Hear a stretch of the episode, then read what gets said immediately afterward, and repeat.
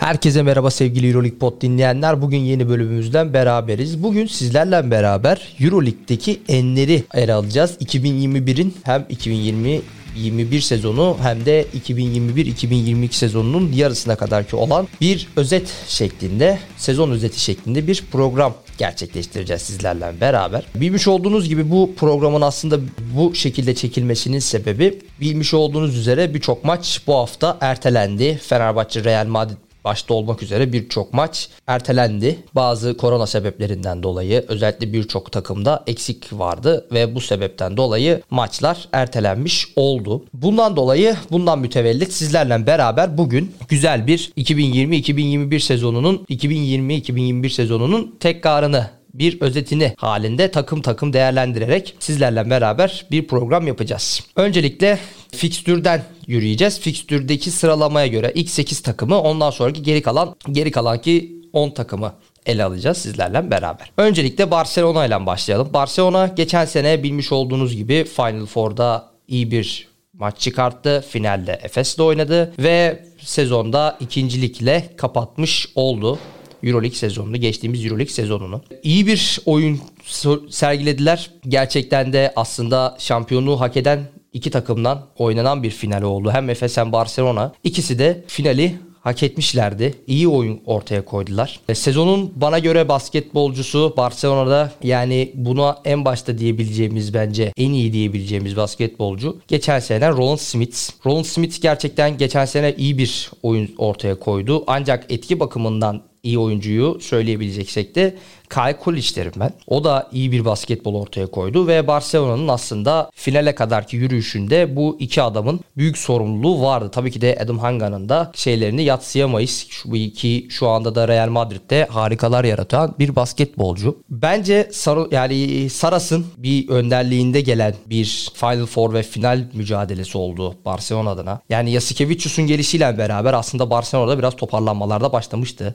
Pesic'den sonra bir yapılanma, büyük paralar harcandı, büyük oyuncular getirildi, final hak edildi. Ancak maalesef iyi ki de şampiyon Anadolu Efes oldu. Bu şekilde aslında Barcelona'yı özetleyebiliriz. İkinci sıradaki takım CSKA Moskova. CSKA sezona biraz orta şekerli başlamıştı bilmiş olduğunuz üzere. Turist önderliğinde. Güzel bir başlangıç yapamamışlardı ama sonrasında iyi bir toparlanmayla beraber güzel bir galibiyet serisi yaklaşık bir 12 maçlık bir galibiyet serisine ulaşmışlardı. Ondan sonra e, sıralamada ikinciliği alarak Fenerbahçe Beko'nun rakibi oldular. Onları da güzel bir şekilde elediler. Fenerbahçe'yi de elediler. Ardından tabii ki de şeyde Final Four'da da tabii ki de Anadolu Efes'e 86-89'luk bir skorla kaybettiler. Efes açısından bu maç biraz zorlanmıştı. Yani CSKA Moskova'yı nasıl eleyecek diye birçok aslında izleyici televizyon karşısındaydı ki 3. periyotta büyük bir fark ortaya koymuştu Efes ancak CSKA Moskova yılların işte o başarısı yılların getirisi onları son çeyrek oynatmaya itti. Hani 31 sayı bulmuşlardı son çeyrek ancak Efes'te büyük bir özveriyle Misic ve Larkin'in önderliğiyle beraber Sertaç'ın özellikle Final Four'da görmüş, e, gö göstermiş olduğu bizlere özveriyle beraber iyi bir oyun ortaya koydu.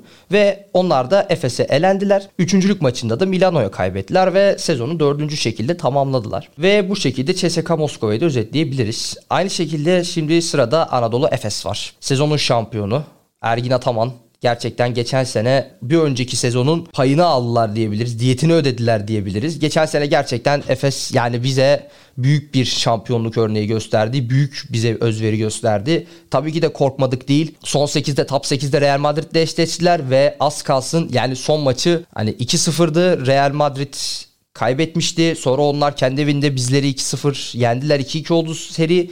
Son maçta Efes'in sahasında oynanan maçta gerçekten biraz tedirgin olduk. Ancak Efes yani kalitesini biraz da gösterdi Shane Larkin ve Miss için. Özellikle o son basket, o hala unutulmayacak olan bir basket. Kronoslav Simon'un son anda attığı bir üçlük. O son saniyedeki gelmeyen o üçlük olmasaydı muhtemelen yani Efes'ten şu anda şampiyon olarak bahsetmiyorduk. Ancak Simon'un attığı o üçlükle beraber bizlere aslında Efes nasıl bir oyun oynanacağını, pes etmeyeceğini ve gayretleriyle beraber neler yapabileceğini bizlere gösterdi. Ondan sonra zaten çorap, çorap söküğü gibi geldi. Moskova'yı yendik, Barcelona'yı yendik, iyi bir oyun ortaya koyduk. Aynı şekilde Basketbol Süper Ligi'nde de şampiyon oldu Efes. Bırakmadı orayı da. Yani oynadığı bütün kulvarlarda şampiyonluğa ulaştı Efes. Gerçekten bizler için büyük bir gurur kaynağı oldu. Dördüncü sıradaki takım Olimpia Milano. Geçen senenin Ettore Messina'sı. Gerçekten onlar da bizlere aslında şu şunu gösterdiler oynadıkları basketbolla. Biz bir sonraki sene hazırlanacağız görüntüsü verdi bize Milano. Güzel bir seriyle Final Four'a geldi. Bayern Münih elediler. 3-2'lik skorla serilerde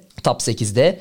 Ondan sonra Barcelona'ya 84-82'lik bir skorla kaybettiler onlar da. Son saniye basketiyle kaybettiler. Biraz onlar için acı oldu. Finalde de üçüncülük maçında da CSKA Moskova'yı 83-73'lük bir skorla yenerek onlar da Euroleague'de üçüncülüğü aldı diyebiliriz. Ettore Messina'nın takımında göze çarpan en büyük oyuncunun oynayışı özellikle Kevin Panther oldu. Yani Kevin Panther'ın şu anda eksikliğini Milano hissetmiyor olabilir ama gerçekten geçen senenin yıldızıydı. Aynı şekilde Gigi Datome yani Datome'de Final Four'daki o özverisini biraz bizlere göstermiş oldu. Hani ben buraları oynayabiliyorum basketbolcusu aslında Datome. Geçen sene yani Fenerbahçe'de hiçbir şekilde 76 maça çıkmayan bir adamdı bu adam. Hani 60 genelde 60 maçta kaldı ve bizlere gerçekten şunu gösterdi. Hani ben lider bir basketbolcuyum. Hani biz bunu görmüş olduk. Aynı şekilde Vladimir Mitsov da. Yani Mitsov'un da bir kariyerinde hani ol yatsıyamayız, kenara atamayız Mitsov'u ve bize yani liderlik yapabileceğini göstermişti ancak maalesef o da Buduknos'ta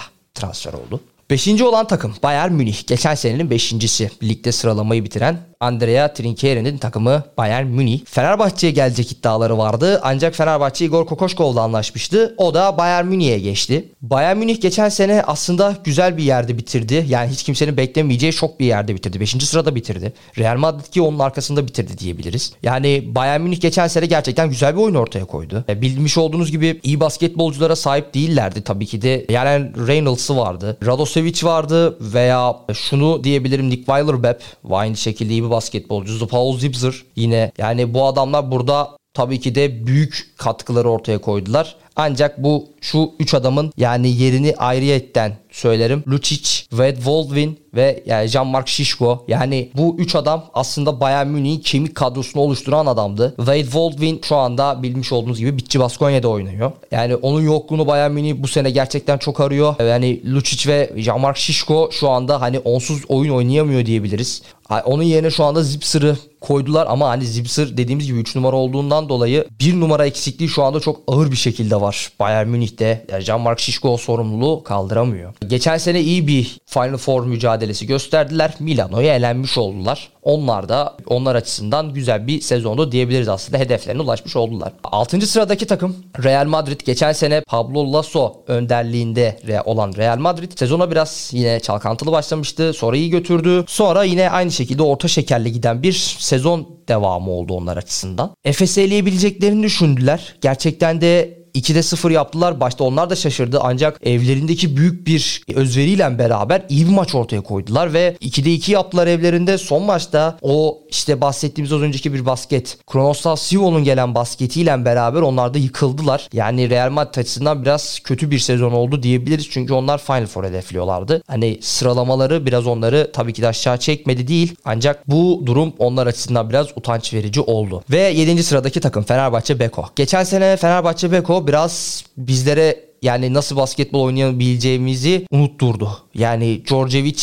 Obradovic sonrası Djordjevic biraz Fenerbahçe taraftarını tepkisini çekti diyebiliriz. Yani bu böyle basketbol beklemiyordu Fenerbahçe taraftarı. Aynı şekilde yani son 8'e kalınmayı bir mucize olarak gördük kaldık da ancak Rus lobisine karşı gelemedik maalesef. Top 8'de oynadığımız maçlar gerçekten güzel oynadık ancak yani farklar yedik, farklar da yedik. Biraz da dediğim gibi Rus lobisinin de bunda etkisi yani payı var bunda. Ancak ya bu durum bizim için biraz kötü oldu ve onlar da bizi 3-0'lık bir skorla elediler ve Fenerbahçe Beko sezonu top 8'de bitirmiş oldu. 8. sıradaki takım Zenit. Yani geçen sene aslında büyük bir çekişme vardı Euroleague'de son 8 için. Valencia, Bitci Baskonya, Zalgiris ve Zenit arasında gerçekten büyük bir mücadele ortaya konuldu. Özellikle Zenit ile Valencia. Yani bu iki takım 8. sırayı alabilmek için çok uğraştılar. Ancak Pascual'ın meziyetleri onları Final Four'a itemedi maalesef ancak top 8'e geldiler. Onlar da Barcelona'yı 3-2'lik skorla elendiler ki Barcelona'ya yani yani 3-2'lik skorla elenmek biraz da gerçekten büyük bir başarı diyebiliriz. Hani Pascual biraz hırslanmış görüntüsü verdi bize. İlk maçta yendiler onları. Barcelona'yı yendiler.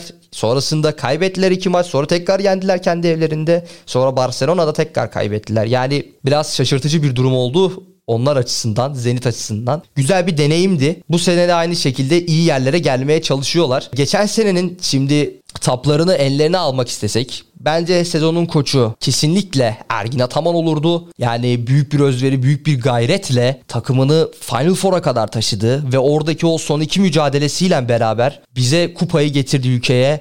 Yani şunu diyebilirim. Tabii ki de Barcelona'nın büyük bir şeyi vardı hedefi vardı. Şampiyonluk gibi büyük bir hedefi vardı. Onlar gerçekleştiremediler bu hedefi. Ancak yani işte şampiyonluk herkese nasip olmuyor. Sadece bir takım şampiyon olabiliyor. O da Ergin Ataman'ın takımı oldu. Ki bunu bence gayet de hak ettiler. Kesinlikle hak ettiler. E, sezonun basketbolcusu benim gözümde geçen senenin basketbolcusu kesinlikle yani bence tartışmaya kapalı bir şekilde Misic'tir. Yani Misic geçen senenin hem MVP'si oldu. Aynı şekilde MVP de oldu. Yani geçen sene bize nasıl bir basketbol oynanabileceğini, bu takımın eğer ki tamamını verirsek neler yapabileceğini ve kendinin de nasıl bir basketbolcu olduğunu bizlere göstermiş oldu Misic. Yani şampiyonluğu sonuna kadar hak ettiyse Efes %60'ı Misic üzerindendir diyebilirim ben buna. %20'si Shane Larkin'dir. %10'u da Sertaç Şanlı'dır. Yani gerçekten büyük bir basketbolcuydu. Misic bu konuda hala da özveriyle oynamaya devam ediyor. Geçen senenin en iyi basketbolcusu dediğimiz gibi bana göre Vasilya Misic'tir. Geçen senenin en büyük olayı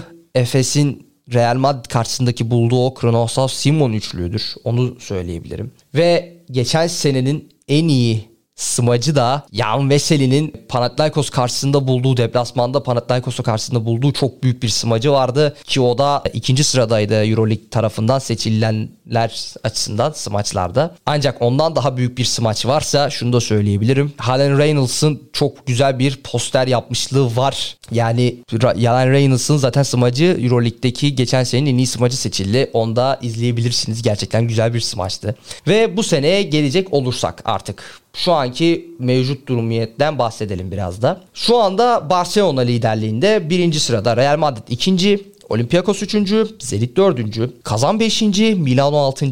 CSKA Moskova 7. ve Efes 8. sırada. Maalesef Fenerbahçe Beko şu anda 10. sırada. Asfere önünde. Güzel bir hedeflerle aslında ilerlemeye devam ediyoruz. Hiçbir şekilde kötülüğümüz yok. Bu sezonun hayal kırıklığı diyebileceğim bir takım maalesef Zalgiris Kaunas olacak. Yani şu ana kadar sadece 3 galibiyetleri var.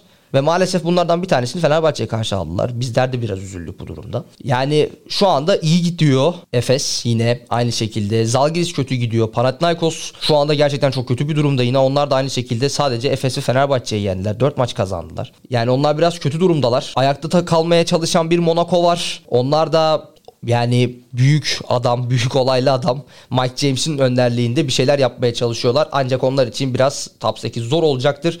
Yani şu anda top 8 hedefi açısından Fenerbahçe ve Bayern Münih'i tam olarak alabiliriz. Fenerbahçe, Bayern Münih, Asvel. Bu üç takım arasında bir artık çekişme olacaktır diye düşünüyorum ben. Yani şu anda üç takım Barcelona, Real Madrid ve Olympiakos. Ya bu üç takım muhtemelen Final, e, Final Four'a kadar gidebilirler muhtemelen. Ancak top 8 için kendilerini garanti, garantilediler diyebiliriz. Aynı şekilde e, Milano biraz düşüşte şu aralar. Milano'nun da biraz kendini toparlaması lazım. Ancak yine dediğimiz gibi Milano'da top 8 için büyük adaylardan bir tanesi ki benim favorim bu senenin favorisi diye görüyorum ben Milano'yu. Şampiyonluk favorisi olarak görüyorum. Yani bu şekilde aslında bu sezonu da devamını özetleyebiliriz diyebilir diye düşünüyorum. Şu anda dediğim gibi bu sezon için enlerden bahsedemiyoruz. Ancak geçen senenin enlerinde bu şekilde özetleyebildik. Bu bölümlük bizden bu kadardı. Bizi dinlediğiniz için çok teşekkür ederiz. Kulağınız Carlos Bitos.